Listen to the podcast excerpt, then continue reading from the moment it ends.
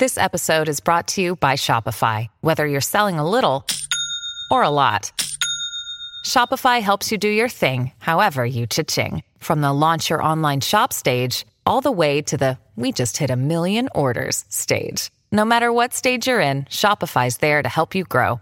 Sign up for a $1 per month trial period at shopify.com slash special offer, all lowercase. That's shopify.com slash special offer.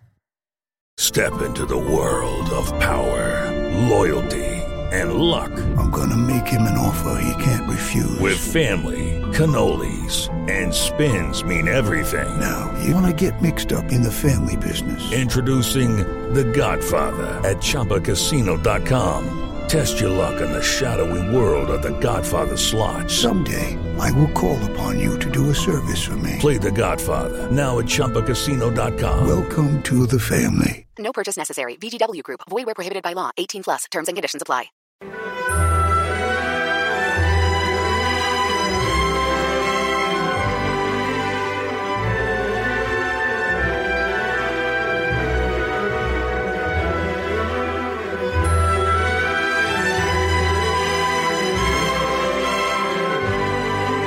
Welcome to the Advisory Opinions Podcast. This is David French with Sarah Isgur. We are at the Dispatch and we're recording this on Monday, January 6th, one day before the official launch of the dispatch.com website.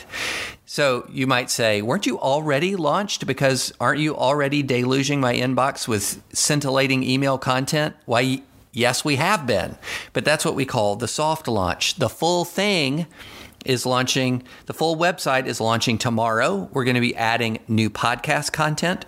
Uh, so if you haven't subscribed, it's still free for now to go to thedispatch.com. Uh, we're giving it to you free, sort of like the first few rack, uh, uh rocks of crack, uh, so that then you can, you'll be addicted to the content and you'll want to become a subscriber. Uh, Sarah, is that a good, do you think that's a good high quality sales pitch? Um, I'm making my uh, e face, but but maybe that's because I, I worked on the opioid crisis for too long. oh, okay, okay. I retract all yes. of that. Uh, anyway, we're giving you some free content in the hopes that you love it so much that there you. we go. There you go. There you go. Well, we're chocolate, like yeah, chocolate. Yes, exactly. Like like a few f- squares of a Hershey bar, and then you'll want the, all of the rest of it. Um, s'mores. More. That's why my dad's favorite thing was to say, "Do you know why they're called s'mores? Because you want some, some more." more. Exactly. Exactly. All right. So we have a lot to talk about today. Uh, late breaking before uh, we started recording, we found out that John Bolton had signaled through a statement uh, through Bolton PAC that he was willing to testify if subpoenaed in the Senate trial of Donald Trump, uh, Donald Trump's Senate, impe- uh, the impeachment trial of Donald Trump in the Senate. So we're going to talk about that. We're going to talk about sort of the legal background of it, political ramifications. We're also going to talk about some of the fallout since the killing of Qasem Soleimani, uh, some of the more recent developments, which involve uh, more international law, law of armed conflict, believe it or not. Um, can you, in fact, bomb cultural sites?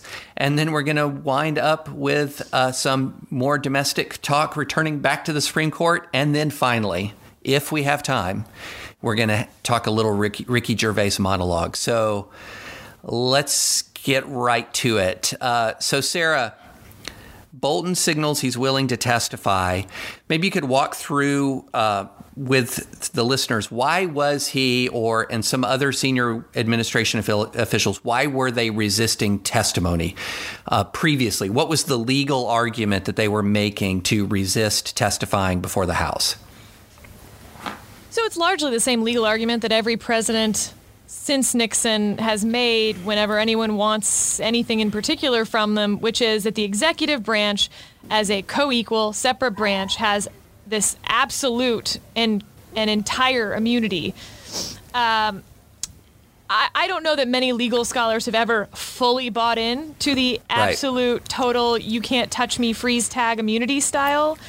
Um, but, but it, it we were, as we were discussing, if you were a defense attorney defending the presidency, why in the world would you not start with that argument and go from there?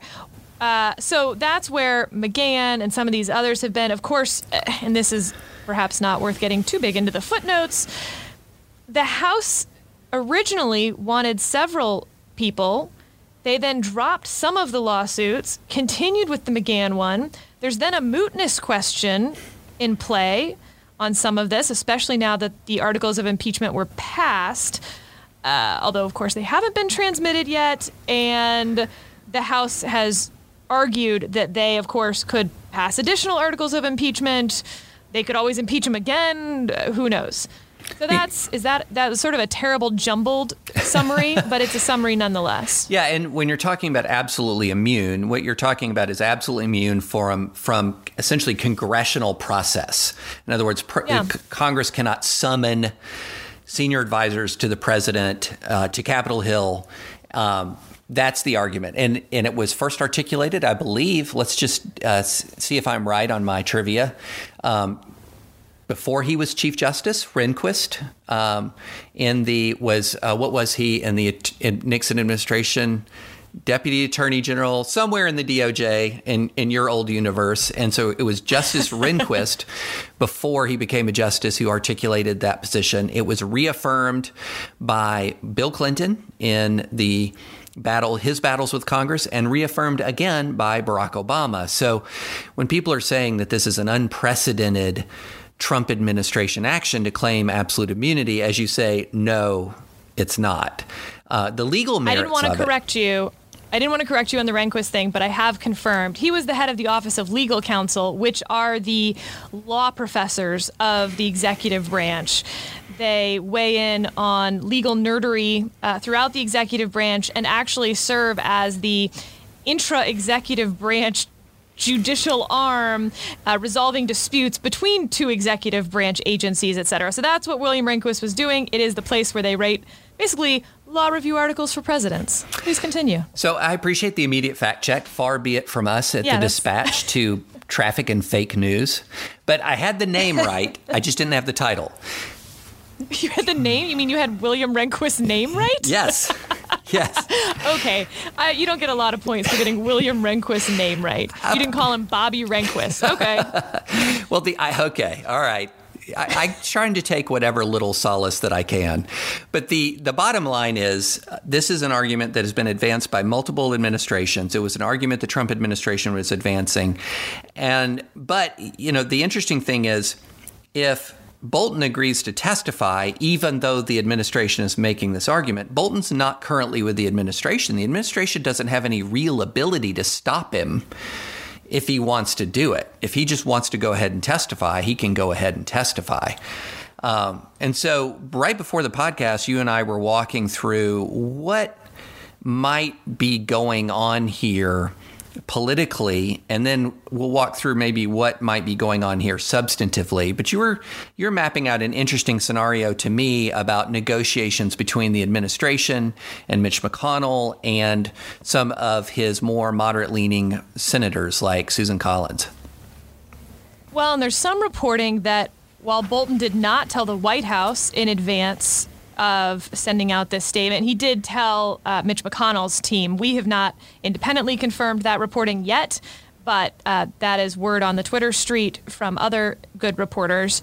Uh, assuming that's the case, I think it backs up my guess on this, which is while Pelosi has not transmitted the articles of impeachment and uh, Chuck Schumer and McConnell have not agreed to rules for the trial, this is an ongoing negotiation. And in any negotiation, you want as many chits on your side as possible. Uh, what makes this a little unusual, of course, is that Collins and Murkowski, a couple others, uh, sort of serve as the referees almost in this negotiation. And so, if you're McConnell and you want to be able to offer something to Collins and Murkowski, I think this is a good one to offer, which is we're not going to call 17 witnesses on both sides. We're not going to call Hunter Biden. We're not going to call Don McGahn. John Bolton's willing to come. He was in the room for the call. Uh, you know, he's the national security advisor at the time. Really, that's all we need. And look, you can have him. There was also some reporting about the White House uh, over the weekend refusing, under FOIA, to turn over 20 emails, about 40 pages of email. Um, between some of the folks involved on that funding question.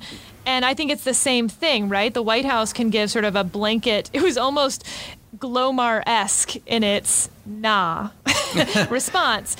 And, uh, and then, of course, the White House can voluntarily turn those over to McConnell, again, as a way of saying, uh, we're not going to have any of these witnesses, Collins and Murkowski, but look, the White House doesn't have to turn over these emails, at least at this point, but they're going to turn them over voluntarily in exchange for us agreeing to all of these other rules. So I think this is uh, smart politically to collect everything you can on your side of the negotiation.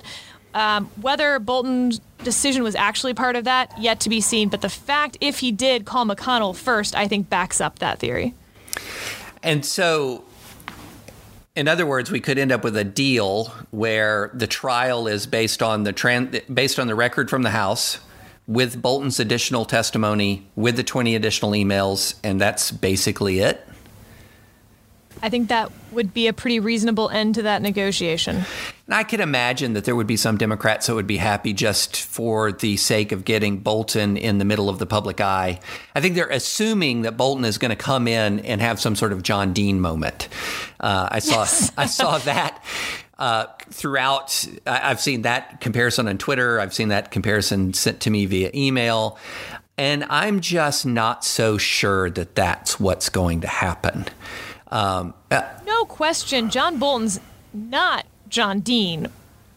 Whether he'll be somewhat critical, but I mean, John Dean was like guns blazing. This guy's, you know, people didn't believe John Dean. He was so far out right, there right. until, of course, you got the transcripts. Um, I don't have any reason to think that John Bolton would be that good a witness for the Democrats. I don't see that he would be either. I don't see, you know, and now there has been reporting of a few that that he's nursing a grievance against Trump and Trump is nursing a grievance against him. And uh, the people on Capitol Hill you don't want nursing a grievance against you. John Bolton is in that number. Um, so you know you've got this sort of background intrigue that I think is more sort of the stuff of like uh, Twitter uh, frenzied Twitter dreams than it is like realistic some sort of dramatic game changing moment. I, I he does have his book John Bolton wrote a book, we're told. He does have a book, uh, or written it or writing it. So yeah. who, who knows? He might withhold some stuff from Congress for the book. If I were his book publisher, I'd be a little annoyed today. Yeah, that's exactly right. That's exactly right. But I, you know, from the beginning, I have had a view that this scandal was sort of the reverse chronological went reverse chronologically from Nixon and and from Clinton. With Nixon, you had months of investigation, you had a huge fight, and then out come the Nixon tapes, you know, out come the White House tapes. And then, wow, wow, he, you know, look what he really did. With Bill Clinton, you know, I did not have sexual relations with that woman. Uh, absolutely, totally lambasted the idea that anything could happen. They smeared Linda Tripp. They smeared everyone involved. And then blue dress. And oh, I'm sorry. Sorry about that. Um, I feel like this started with the Nixon tapes. This started with the blue dress, so to speak, when the tran- not really transcript we know, but when the memorandum of the call was released, and we saw right in front of us the linkage between military aid and investigating a insane conspiracy theory and investigating a political rival. It was all right there. And then everything else has been sort of filling in the details. And and I'm not so sure you know, what's John Bolton going to do? Say the transcript didn't, that transcript is wrong? Doubtful. Um, I guess it would also, be. Also, just as a under- footnote to PR types, uh, definitely get the bad stuff out first. Yeah. I mean, there's a reason that one of that two of those resulted in, I think, far worse situations for those principals um, than this one has so far. And it's for exactly that reason. A different topic, perhaps, but nevertheless worth highlighting for those who think hiding things is a great PR strategy. Well, you know, I have not heard anyone say that because that was certainly not the spin when it was released. The spin was, hey, this is no big deal. I remember talking to people and they said, Hey, I think when you read this, you're going to see it's no big deal. And I read it and I was, What? This is a big deal. Yeah. Uh, but yeah, they got the worst. Imagine where we would be. Just imagine where we would be if we'd had Sondland's testimony, if we had all of that Fiona Hill's testimony, if we'd had all of this testimony, deny, deny, deny, deny, and then that transcript comes out. To- Exactly. Totally that's the that's the Nixon problem. Mm-hmm. Uh, and again, from a PR standpoint, I'm not talking about morally or anything else, but just in terms of how that bowl, ball started really rolling downhill. I don't think Goldwater makes that trek over to the White House without that order of operations. yeah. Okay, I I want to make sure that we get to talk about the tweet and the War Powers Act, David. Yes. Okay. Let's do it. I want to know from you. So, wait, first set up the tweet for us and, and what happened with the president's tweet today, but then give us a little on the War Powers Act, a little jazzy number, if you will, uh, and whether a tweet can satisfy the War Powers Act. Yeah. Okay. So we got to moving to moving. We're moving rapidly transitioning from Bolton and Ukraine to Trump and Iran, and so the background is. But yet they somehow feel not that far apart, Oh no! honestly. Oh no! No, they don't. And Bolton was tweeting about Iran. But anyway, um, so over the weekend, uh, there was this escalating war of words between Iran, uh, the president, the Iraqi uh, parliament. Um, lots of developments, lots of moving parts, but a, a couple of really relevant things happened. One is Trump tweeted in response to Iranian bluster that there was uh, that they were going to strike Americans. Trump tweeted that he had selected 52 targets in Iran, symbolic for the 52 U.S. hostages taken in 1979, and that those would include those 52 targets would be very important to Iran and include cultural sites. So that was one tweet. Then the other one was he tweeted yesterday that these tweets, sort of all taken together, would constitute whatever notifications he would be required to give Congress. So, in essence, I have tweeted Congress, therefore, you are notified. Uh, and I fulfilled my legal obligations to notify. So, do we want to go cultural sites first, or do we want to go war powers first? I have passed the marshmallow test as an adult now, and so even though I really want to get to war powers first, I'm going to forego that. Let's do cultural sites first. Okay. So there was a lot of debate over whether it was a, it would be a war crime if the U.S. targeted a cultural site like a ancient temple or a ruins, you know, ancient ruins or a museum. And the short answer to that is absolutely 100% yes, that's a war crime. And the longer answer is yes, but maybe not. Okay, so here's the yes. The yes is under the laws of war, not only are uh, cultural sites protected s- specifically under international treaties, as a general matter, you are prohibited from attacking non military targets in a military operation. But could you? Uh, I'm not familiar with all Iranian cultural sites. There could be a cultural site that is also a military site. Sure. That's the but. Now, the but is military necessity can override the default protection of a cultural site or a civilian site. So, uh, for example, a, a classic protected civilian site is a mosque. Uh, you, you do not bomb, you do not blow up mosques. But if somebody is using a mosque to fire at you, that protection is removed and you can open fire. Uh, similar with a hospital. If a hospital is being used as a firing point, you can fire in a hospital. So that applies to if you've got troops sheltering in an ancient ruin, you can turn that ancient ruin into rubble. But you cannot just Okay, target David, the wait. ancient I've ruin. got. I think I know the answer to this, but during the Civil War, for instance, we turned the Capitol building into a makeshift triage center with some wounded, uh, some dying, obviously some tending to, and some who were just fine and wanted a break, I assume.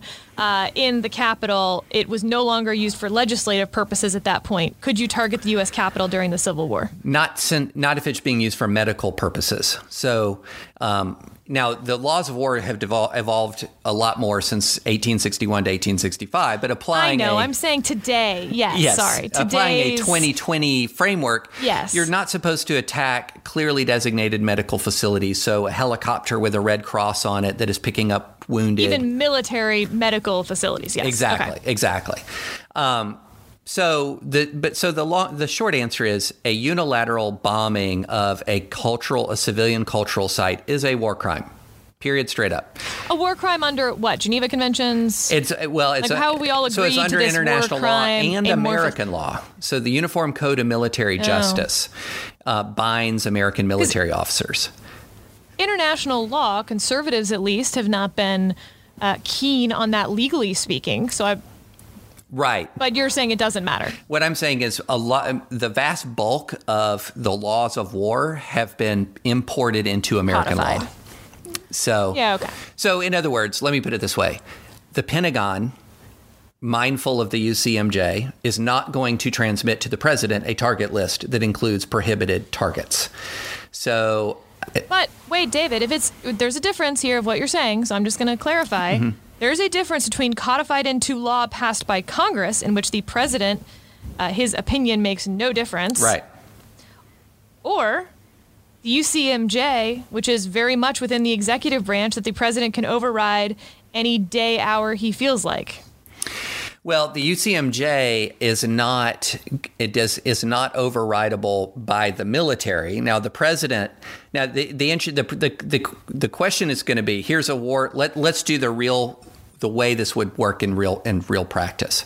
Uh, in real practice. Okay, but I'm about to have a song that I'm going to sing in this podcast called the Unitary Executive Song. and I'm going to have a whole doo wop beat to it. So you can go ahead, but then I'm going to sing my Unitary Executive Song. Well, the way Please it would work in practice is the president would say, "I want to target Iran. I want to hit. I, I want to strike Iran. Provide me with targets." And the Pentagon, operating under its legal, the actually existing legal restrictions, would provide a target list that is compliant with the law. And the president would choose from that menu. Now, there is a chance that the president could say, I don't agree with the target list, and I want to include because we all know the president's extremely literate in in Iranian and ancient Persian history, and he could say, I want to include the ancient temple of such and such in this target set. At which point, unless he actively re- repeals the UCMJ, the military officers would be duty bound to refuse because. The, But you're acting like that's like like this is some crazy hypothetical, and I disagree. I think it is actually well within reason to think that the president could, instead of saying "I want to attack Iran, give me a target list," instead say, um, "I don't want a proportionate response. I want to attack Iran uh, in a symbolic." And disproportionate response, including 52 sites to represent our 52 hostages from 79. And I want to make sure to include sites that are cultural. I understand that the UCMJ currently bans that, and under executive order, yada yada number number, I am overriding the UCMJ and I want a list of those targets. I, th- you know, that's not.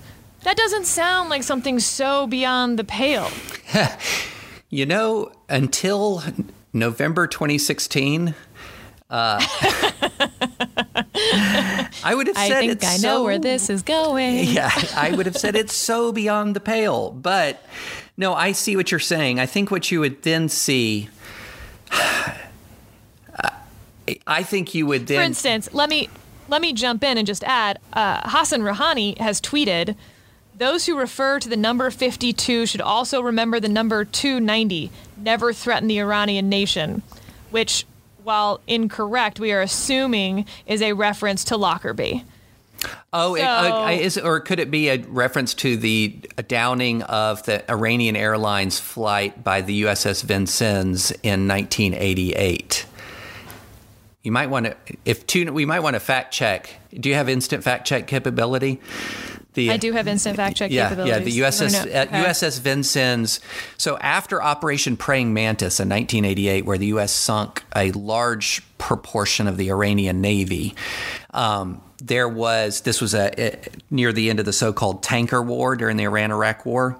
Uh, the U.S. was safeguarding free passage through the Straits of Hormuz, got into a real one of the largest surf, naval surface actions since World War II in the Persian Gulf with the Iranian Navy. And then several weeks uh, later, um, the USS Vincennes, an Aegis guided missile cruiser, mistook an Iranian Airlines jet for an F 14. civilian airliner. Yep, civilian Yeah. airliner and shot it down. Um, killing all 290 passengers and crew on board. Wow, David. We've now you've okay. We fact checked each other. We're one to one now. yes.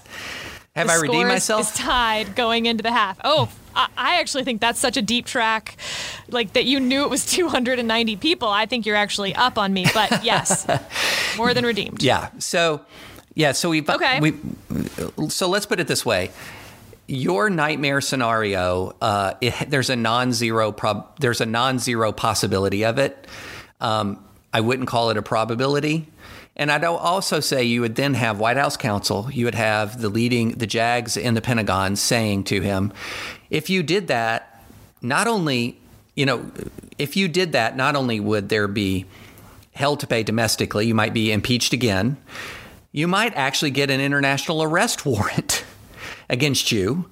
Uh, that and And if nothing else, it would be hard to argue that our civilian sites, airliners, et cetera, aren't fair game. Like, why would any ally argue? Uh, we would lose a lot of uh, international support. It would point. be it would be i don't i don't like to use the word catastrophic um, it would be a serious blow to our own interests if we did that serious now that's not just Okay, have I have I put off my marshmallow enough? Can we get to the War Powers yes Act? yes yes so anyway I want my marshmallow. I get two marshmallows now that I waited.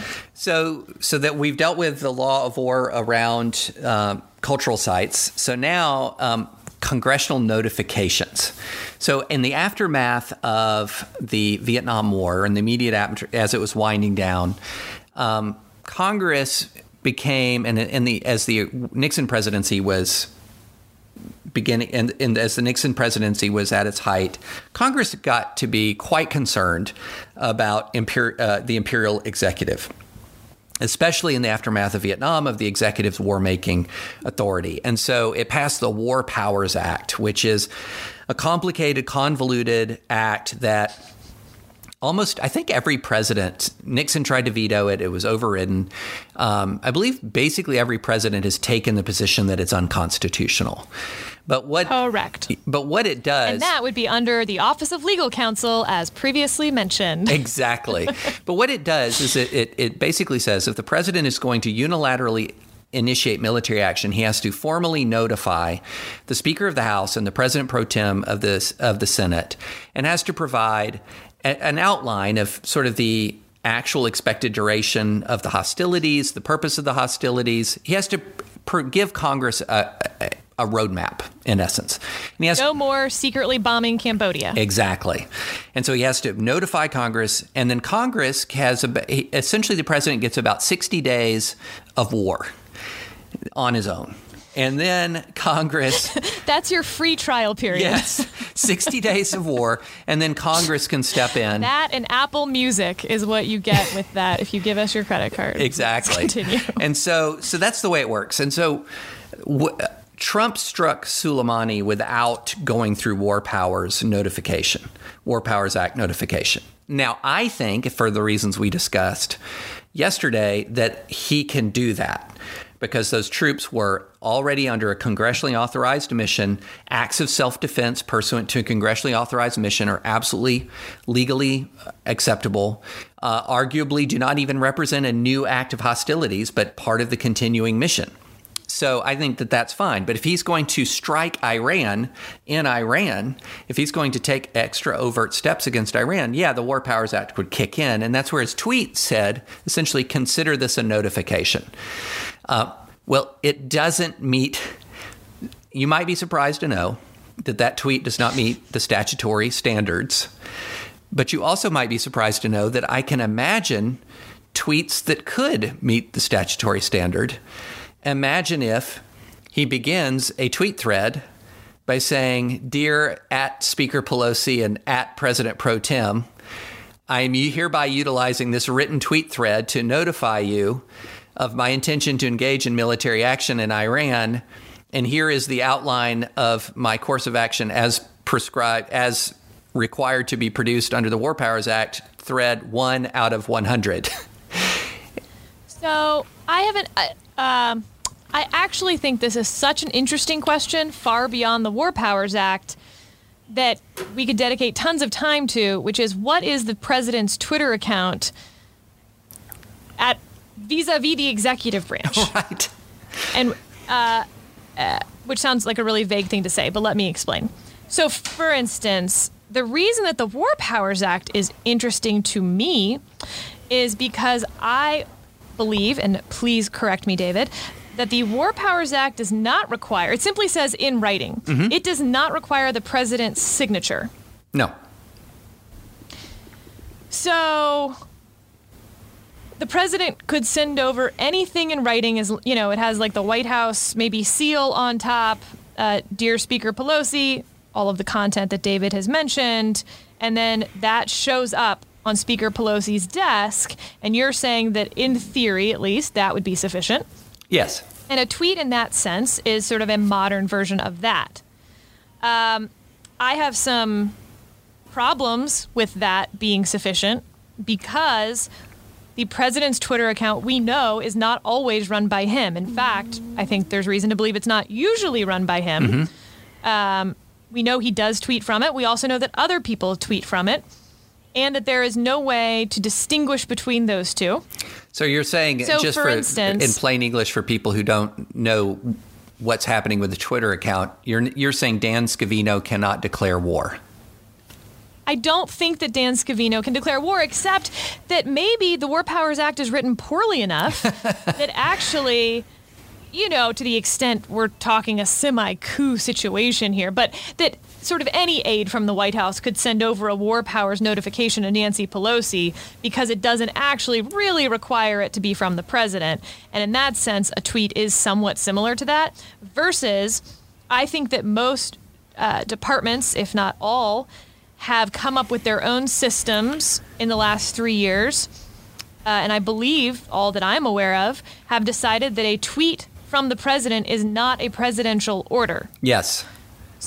So if the president, just for example, tweeted, arrest Hillary Clinton, arrest Jim Comey and put him in jail, that is not a presidential order because you don't know that it's coming from the president and for all these other reasons uh, that make Twitter kind of this weird, weird uh, 2019, 2020 little unique situation. Yeah.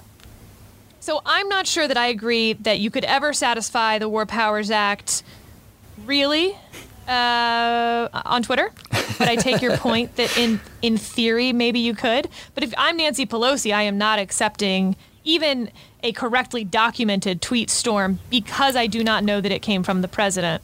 No, that's an excellent point. I, that's an excellent point. I think that the practical reality, again, so we ha- we're, we're in this weird world where there is a practical reality that we can th- think we can mostly depend on, but there's a non zero chance of something really strange. And the tweeted War Powers Act notification, I think Trump failed in that attempt just by the plain terms of the statute. Um, but I was trying to imagine is there a way that under the plain wording of the statute that he could satisfy the War Powers Act on Twitter? M- maybe. Why would I even be saying that? I think we all know why. Uh, so, but you're, but you do raise a really good point, and this is something that I think that people who have sort of been out in the larger country and they say his tweets are just tweets don't realize how much those tweets have caused an awful lot of confusion in many of the you know in the executive branch as to how do you respond. You know so for example the commander in chief his his commander in chief powers um, you know the executive is it's arguably at its height in his commander in chief powers. Does the military salute in response to a tweet and move on and accomplish the mission according to the tweet or or what? And, you know for example he tweeted out a trans a ban on transgender individuals serving in the military This is such a good example, actually. Please continue. yeah so you know what do you do in response to that do you do you then Im- immediately implement a ban that's not what happened right that's not what happened No. and the do the my in part because as as I've said, departments, you know, from as soon as he got into office and he was tweeting things at various secretaries, at various departments, a decision had to be made pretty quickly. is a tweet a presidential order? And uh, in my experience, no one currently believes that a tweet is a presidential order. Right. There's the way I understand things. You understand uh, the way I have heard is it is there's a tweet, people pay attention, but wait and see if there's a follow up. Yep. Right, and then that's where the White House counsel will send you a memo or pick up the phone. Right. Uh, you know, you want to talk about how things work in reality. Like phone calls start getting made, and um, the the transgender tweet that you're referring to, I believe, was over uh, the Christmas New Year's uh, time frame mm-hmm. at that point. So uh, everyone was at home separately, and there were a lot of phone calls and conference calls that went into the wee night, as I happen to remember. I'm sure you do. Yeah. but the tweet, you're right. The tweet was um, almost a notification of what was to come if you were to try to put it into non uh, 21st century terms. Right. Yeah, sort of a, a not the tweet itself isn't binding, but it's a sign of sort of like how people sign an agreement to an agree before a, co- yeah. a contract. Even the agreement to yeah. agree isn't binding, but it's a clear signal that the underlying contract is on its way. And though, uh, so the transgender one is a great indication of that, uh, example of that. Uh, and then on the other hand is my Jim Comey example, um, some of the things about indicting Republican congressmen versus Democratic congressmen, Hillary Clinton, where in fact there was no follow up. Yeah. So if the tweets are not orders and there's no uh, call from the White House counsel's office with a presidential order, um, it is considered a PR statement mm-hmm. from what amounts to the White House communication shop, uh, which is nothing in any serious sense. Right. And so then the question is, it, where does the War Powers tweet fall in between those two extremes?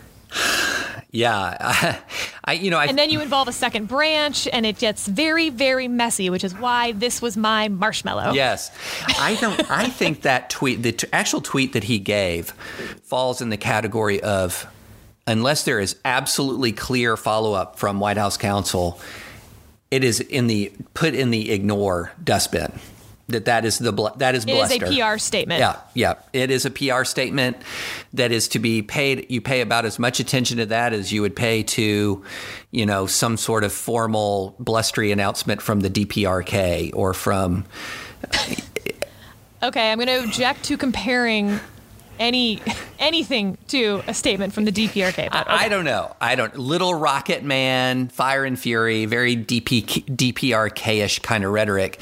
Never thought I'd see it coming from our White House, but uh, it's that's where we are. But I think the 52 targets. I don't think that there are. Uh, n- I think there is a slight possibility that there are people in the Pentagon right now putting together a 52 target target list. Um, but the idea that that uh, that created a a formal contingency plan for a 52 target strike, uh, I think that's less likely. But I think on the spectrum, that tweet is actually more serious than the consider this tweet notifications tweet is. And that's why David has a different set of marshmallow needs than I do. why we host this podcast together. so uh, you, you, All right. What else on? We haven't done a lot on Soleimani other no. than the tweets. So anything you want to you want to hit in the quick yeah. quickness of our FOPO side? Yeah. Just just real quick, and this is something that I think that if you don't have any experience in the Middle East, particularly in dealing with, say, rival Iraqi factions, dealing with I don't. Yeah, I have a little. I have a little, um, but you know, when I was when one of the first things that I had to learn when I landed in Diyala province, and and we are looking at a uh, a region of I we were in a region of Iraq that was split between Sunni and Shia that was torn apart by an insurgency. And so we were all we were having to fight a war at the same time as we're navigating a lot of local Iraqi politics. And one of the first things that you learn is the very loud public statement is often exactly contradicted by a very quiet private assurance. And so one of the things that I have learned in watching developments in the Middle East is you just have to, you cannot look at almost any sort of public, angry public announcement and necessarily take it at face value. You always, well, hey, let's connect this with Trump tweet. you always have to see about the follow through.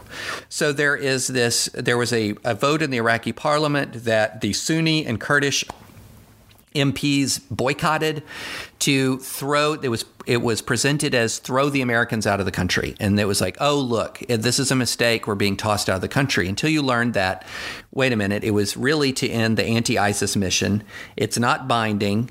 It has no timetable and it doesn't revoke the agreement that keeps American forces in the region and so then you look at that and you say oh that's looking a whole lot like an angry outburst to kind of keep domestic peace than it does look like a sea change in Iraqi policy.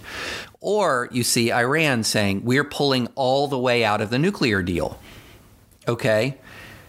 Well, that's bad if that's the case, but we will then wait and see if they take actions to follow up on their formal revocation of the deal? Do they start spinning more centrifuges? Do they uh, engage in, in in work in prohibited sites? Do they?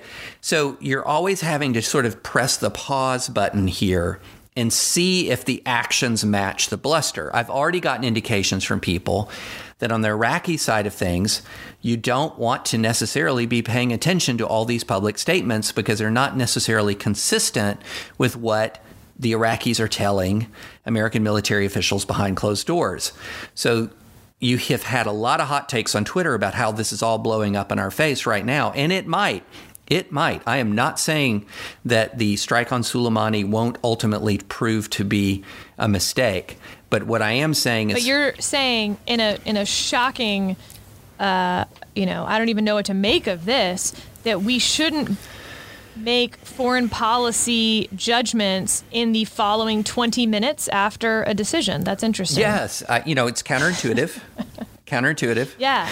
Uh, that we should wait a few more days. Yes, just wait before forming conclusions. Maybe even okay. weeks and maybe even months. Uh, I don't know, David. Yeah. Sounds crazy. Yeah. Sounds so crazy. I, I do think it's highly likely that the Iranians will respond. Um, I also yeah. know that in the not too distant past, we hit them unexpectedly hard and they quieted down for a while. Um, so we have so much of this depends on the Iranians' next move because I don't see any indication. It's not like we're we've sent a few thousand troops into the Middle East, but trust me when I say that that's not enough to wage an actual war with Iran. If we had intentions to wage no. an actual war with Iran, the buildup you would see would probably be bigger than the buildup we had before the Iraq War. There would be no mistaking it. So when you look at what we've done, our actual military maneuvers are not posturing us for war with Iran. So it's as if which Iran sees, which right? Iran it's, sees. It's also a signal to Iran. Exactly. We're not. Yeah, we're not setting up at the border. So it's sort of like imagine you. It's like punching a bully in the nose and then not throwing the second punch and waiting to see what the bully does. And is kind of the way I would categorize this. And there's a chance the bully backs away for a little bit. I don't think it changes the nature of the bully, but there's also a chance that the bully tries to strike back twice as hard to make you back away. So that's why we're at the knife's edge. That's why it's very dangerous. But also at the same time, I don't think we can look at all these public statements and take too much from them. And of course, we like to point out gender differences on this podcast. That is how junior high boys deal with bullying. But if it were a junior high girl bully situation, you would simply psychologically torture the bully uh, until she hated herself. So yeah, no, I, I see well, the difference. Well, isn't that kind of Trump's Twitter feed? That's what I'm saying. Actually, like I, I point this out because it's you're assuming a certain masculine bully response, and I'm pointing out that perhaps women have a far more damaging bully response than men have come up with. Yeah. No. Far longer lasting. You have girls. Yes, yeah, absolutely. No, and and I also know one in the middle school stage now. One who's yeah. thankfully passed through the middle school stage, and but yes, the psychological torture can be extremely real extremely. Yeah, and, and way more effective than the punch in the face. So i just i point that out. I yeah but we'll, but you do we'll leave it at that. You raise an important point about psychology because this is also a a region where leaders do not like to be shamed and and humil- publicly humiliated. And there can be extreme reaction to public humiliation. Uh, so that's it's such a it's such a toxic, complicated stew. You can't ever say, "Well, it's a shame, honor culture, therefore, the, therefore they'll always react." You can't say that, or you can't say, "Well, they often do one thing in public and another thing in private, therefore never pay attention to the public statements." No, that's not quite it either. Um, and so you have this super complicated stew and then all kinds of voices on the outside of it saying, "No, here's the key to understanding it. Here's the key. Here's the key." And I think we f- and all in 280 characters, which, Yes. as we know, is exactly how many letters it takes Yeah. to make uh, big foreign policy pronouncements. Yeah.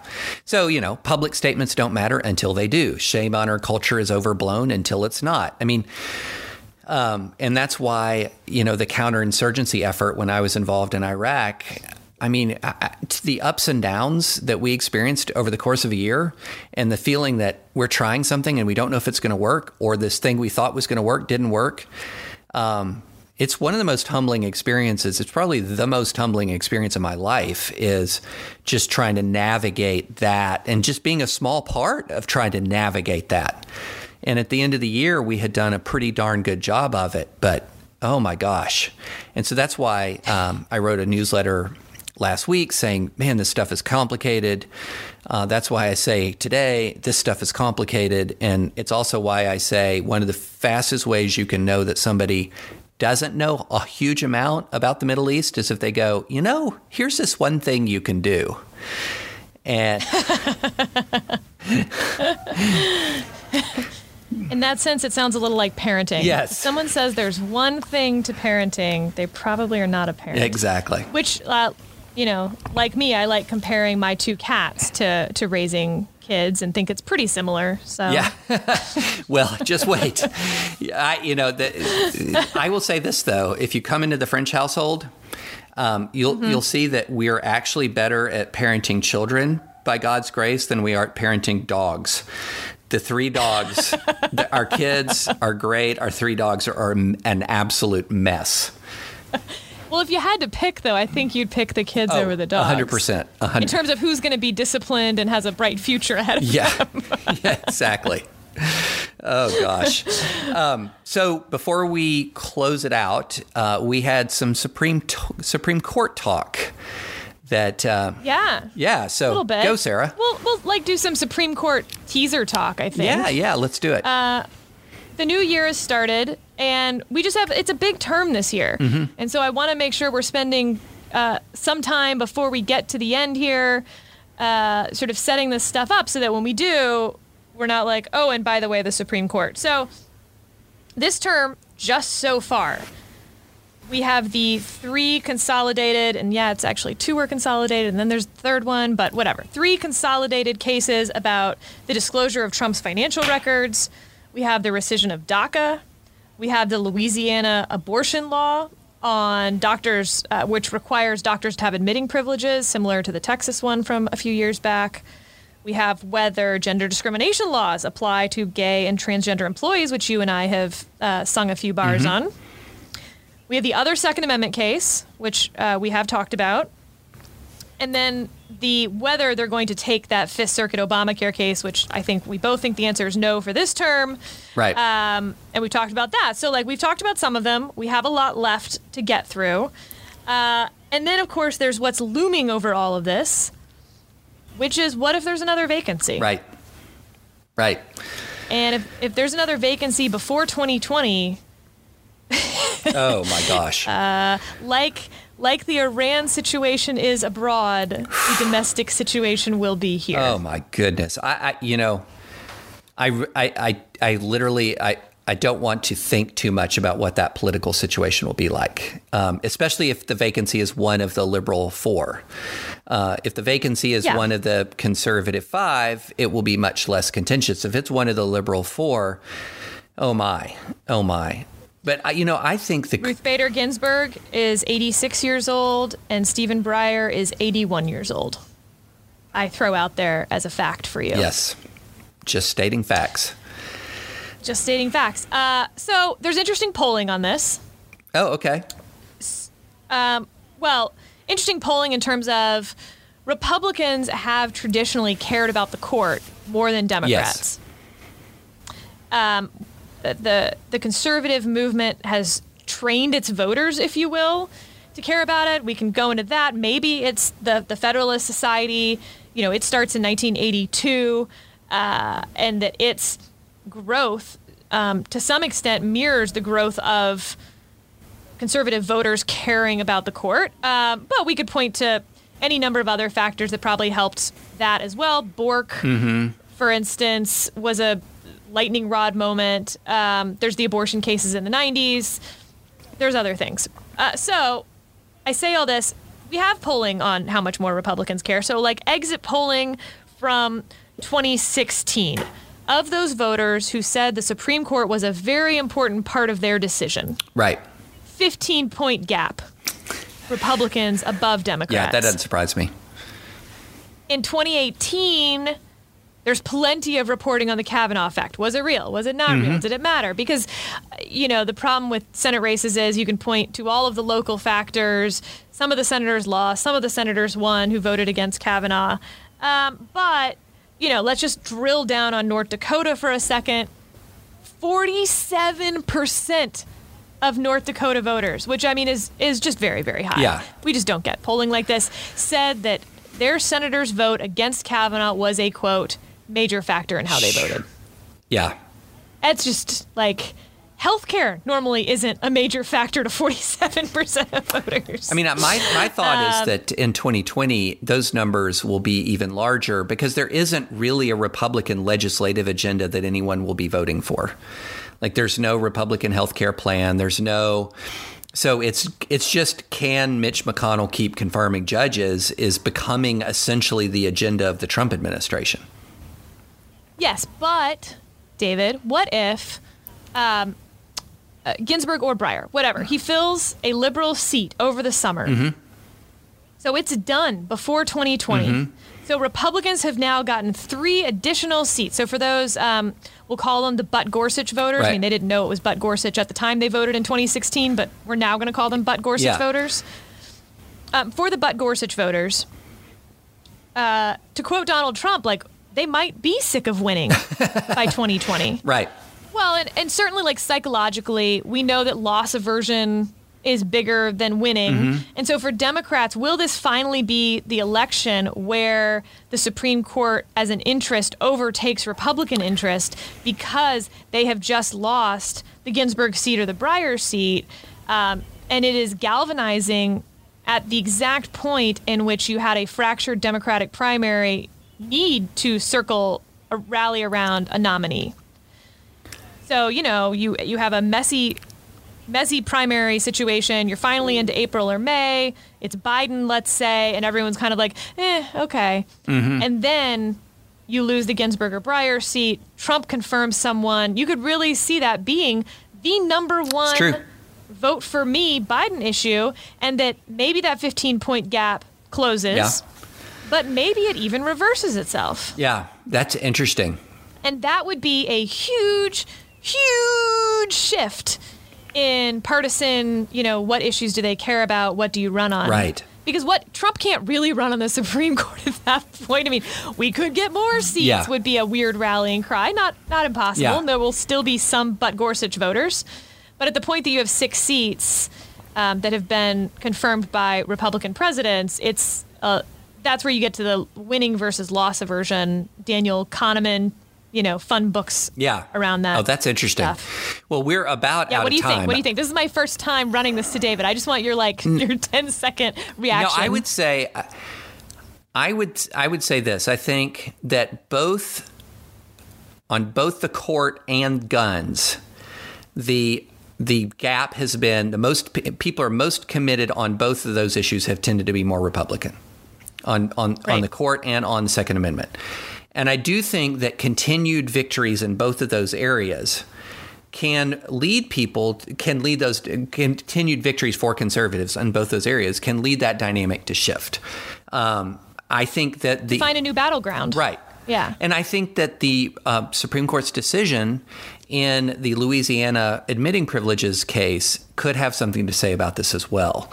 Um, there is that is going to be a fascinating case because, and I'm watching it like a hawk, because I have you know, I was around in Planned Parenthood v. Casey when a lot of people thought a Republican majority uh, Supreme Court was going to overturn Roe. And it reaffirmed the essential holding of Roe. It gave more wiggle room to regulate abortion, but it reaffirmed the essential holding. And so ever since then, I have been a pro life person who's been very skeptical of the idea that we're just that one justice away from overturning Roe. and I Yeah. have a theory, and I, I want to get your 10 second take on it that what we will see in the Louisiana med- uh, admitting privileges case is that this court has a 5 4 majority for granting states more leeway under the undue burden standard on Casey, but it is not anywhere near prepared to reverse Roe v. Wade. And that, that will have an interesting effect on the electorate. Let me even put a finer point on that. John Roberts is nowhere near Right. Roe v. Wade. Yeah. Not interested and not interested in talking about it. I think you could see an opinion if he were the one to draft uh, to to author it, for instance, that doesn't mention Roe v. Yeah. Wade. Yeah. I mean, I could see an opinion that doesn't, that tries to thread the needle with whole women's health and tries to find Yeah. some way to distinguish the Louisiana situation from whole women's health. And if that's the case, then the Gorsuch and Kavanaugh nominations have not fundamentally changed the picture on American abortion law. The only way you would say that, okay, things are starting to really change is if there's a outright reversal of whole women's health, um, which I don't know if that that's in the offing. Uh, I think that's all true. I think electorally, in the what you know, the thing that you and I say won't happen if Roe is touched. Uh-huh. Yeah. Um, again in June of this year, in advance of a 2020 election, um, I think that you do. Uh, there have been a group of conservative voters who vote primarily on Roe. Yeah. If that were ever taken, like done, Yeah. they will go find something else to vote on. Yeah. And Democrats might be the ones voting on Roe from now Yeah. on. And to that end, uh, it could be politically uh, quite damaging to Republicans if the court were to touch Roe. Yeah. Oh, ab- it absolutely could. I mean, it absolutely could. I, you know, I think the Again, I think that's very, very unlikely that they will touch Roe at all. I think there's a chance they don't even mention Roe. Yeah. Uh, it's like the Scottish play. I think uh, a friend of mine said that John Roberts is a rock solid seventh vote to overturn Roe. Oh God, I haven't heard that. That's really funny. It, it had the ring of truth to it. oh man. Oh, that's. I think we have to end on that because that's perfect. Yes. Yeah. We, we can end on that. We can end on that. Uh, all right, real quick on the Golden Globes, like one minute. Ricky Gervais. There's look. Liberal Twitter is very upset at Ricky Gervais. Conservative Twitter, though, isn't exactly embracing him. They're like, look, look, he doesn't actually like conservatives. Uh, so, you, David, as a religious conservative, uh, Ricky Gervais, what'd you think? I laughed out loud and I cringed out loud at the same time. Uh, you know, that's the thing is like good comedy to me is sort of an equal opportunity offender. You know, he a good comic can see the absurdity in basically every side. And look, Ricky Gervais and I are are could not be more different in many ways. I mean, the guy's a very outspoken atheist. Um, and but I gotta hand I gotta give him credit the guy seems to me to be one of the more fearless comics out there, and you're just not safe. I don't care who you are, you're just not safe if you walk into a room with him. And him singling out Apple in particular, and the hypocrisy of the you know the tech companies that are often engaged in economic sanctions against cultural opponents at home while willingly doing business in China. That was beautiful. I loved it. Didn't love all of it, but I certainly loved that. I did think you could put it side by side with the NBA's reaction to China Yeah. As like just brave versus not brave. Oh. It- there was some brave humor in it. Yes. Um, and he didn't need to tell those jokes. He could have told much easier jokes on himself, for instance. And these were hard jokes on himself, in a sense, Yeah. uh, to take on some of those. Um, uh, and I don't even like his sense of humor, but, but man, Um, it was fun to watch, and Tom Hanks's face was just priceless. it's amazing. It was amazing. so we can end on Tom Hanks's face. Tom Hanks's face. Tom Hanks's face. Well, that has been. Uh, maybe that's the title of the podcast. We'll we'll see. Uh, Tom Hanks's face. For those who are wondering why we titled it that, only in the last ten seconds do you find out. That's why. exactly. Well, this has been Advisory Opinions with David French and Sarah Isgur, and um, I should have done this at the beginning of the show, but or the podcast. But please go rate us. Um, you guys have been fantastic about rating us so far. You've given us some great feedback, um, and Sarah gave out her email uh, last time. I'm going to get out my email, david at thedispatch.com. Love to get your feedback. Some people have already tracked me down and given, given us some good and thoughtful feedback. We're just starting this podcast, so we covet uh, your input. So David at thedispatch.com, and I promise I'll read it. Um, I'm, I'm David's just jealous because I got so many great emails this week. So feel free to keep emailing me and not Yeah. Haha. I know, and I'm even happy to get the 50th email that says Sarah's great, David, you need help. So that's good feedback. It's good feedback. I need to hear it. it's good feedback. All right. All right, David, go enjoy your Yes, day. you too, Sarah. Thank you all for listening.